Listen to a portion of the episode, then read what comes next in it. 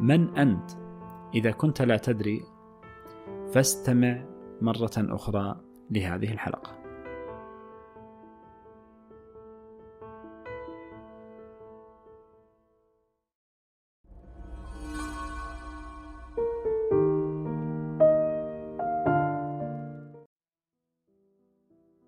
هلا فيكم. حياكم الله في بودكاست عقل وروح. نحدثكم اليوم عن السنة الجديدة تنظيف. وتهديف إشراق شمس أول يوم من السنة الجديدة فرصة لتنفس الهواء الجديد وتجيب الأفكار الجديدة وارتياد الأماكن الجديدة وتكوين الصداقات الجديدة واكتشاف الذات من جديد. ولكنك في سبيل الدخول لهذا العالم الجميل تحتاج إلى إزالة بعض العقبات من طريقك. تذكر معي السنوات السابقة والتي وضعت فيها العديد من الأهداف. وكيف أن هذه الأهداف لم تتحقق والذي تحقق منها لم يستمر أو أنك هاجرته ولم يعد يعني لك شيئا. ليس لأنك أصبحت صاحب أهداف جديدة لا ليس الأمر كذلك. ولكن كل ما في الأمر أنك لم تؤسس أهدافك على أصول صحيحة وقواعد منطقية وخيالات واقعية. إن وضع الأهداف عبارة عن رحلة تراكمية.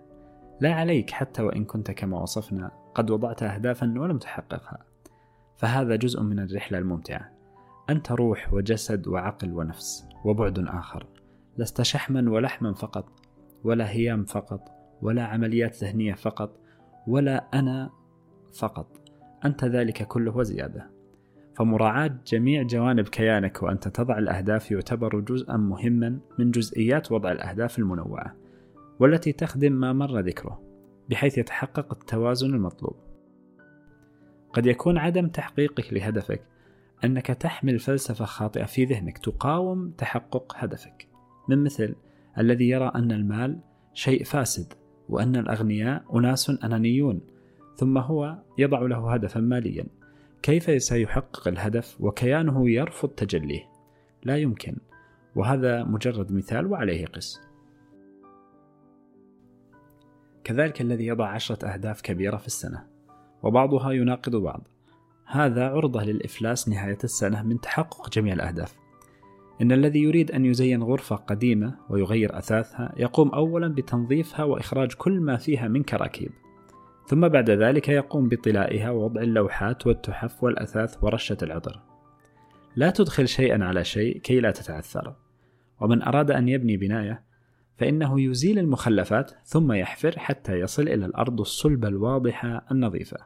بعدها يضع القواعد ويبدأ البناء. فهو لا يبني ابتداء. لقد غرق كثير من الناس في التنظيف فأصبح عندهم فوبيا التنظيف كردة فعل. والتوازن يكفل لنا الاستفادة من التنظيف الموجه المنضبط لا التنظيف الذي يسهم في تضييع الوقت ولا التنظيف الذي لا يعدو أن يكون انتقاما من الماضي. ومع ذلك فالتنظيف الذي نتناوله هنا ليس هو التنظيف الذي كثر الحديث عنه في الآونة الأخيرة وإن كان يشبهه. بل نعني به التنظيف البسيط الذي يكون بداية السنة لإزالة العقبات الحاجبة للرؤية. نحن بأمس الحاجة للوضوح كي نرى أنفسنا كما هي بلا زوائد كي نرى ما نحب وما لا نحب كي نتمكن من صياغة أهداف تعبر عنا وتمثلنا وتشبهنا وننسجم معها. فلا نعاكس تيار كينونتنا فننساب بهدوء ولكننا نصل في النهاية.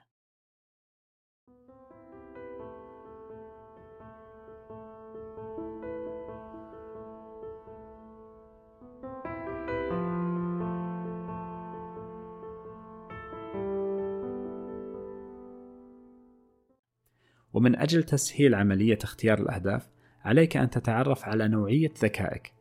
هل أنت ذكي لغويا فتضع أهدافا مناسبة للكتاب والسياسيين؟ أم أنت ذكي اجتماعيا فتضع أهدافا مناسبة للمسوقين والمدربين؟ أم أنت ذكي فنيا فتضع أهدافا مناسبة للرسامين والمبدعين؟ أم أنت ذكي بصريا فتضع أهدافا مناسبة للمصممين والمهندسين؟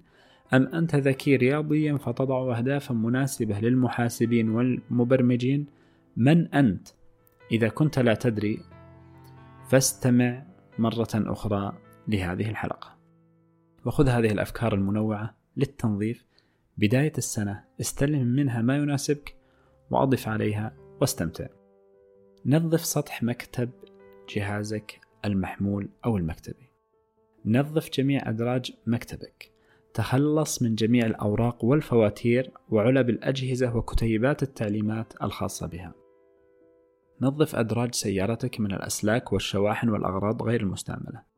تخلص من جميع الأغراض غير المستعملة في البيت والمكتب. تخلص من جميع الملابس التي لم تعد صالحة للاستعمال. تخلص من الكتب التي لا تحبها. احذف سجل مشاهدات اليوتيوب كاملة. وضع المقاطع المرغوب فيها في مجلد المشاهدة لاحقا. احذف سجل بحث جوجل كاملا. احذف المواقع التي انتهيت منها من شريط قائمة المتصفح وأضف المواقع الجديدة التي ستتحقق أهدافك من خلالها أو هي تشبهك وتريدها. احذف الأرقام التي لا تحتاجها من جهات الاتصال. احذف محادثات الواتساب غير المهمة خصوصا من الجروبات. عليك بالخروج من الجروبات الضارة أو غير المفيدة. عليك بحذف التطبيقات التي لا تحتاج إليها. عليك أن تعفو وتصفح عن الجميع. عليك بتنظيف الملفات الذهنية والشعورية السلبية تماما وإغلاقها نظيفة. هذه الممارسات تعطيك الوضوح فإذا أتى الوضوح تعرفت على ذاتك ومن بعدها عرفت قراراتك واختياراتك وأهدافك وصوتها بشكل جيد. وإلى اللقاء.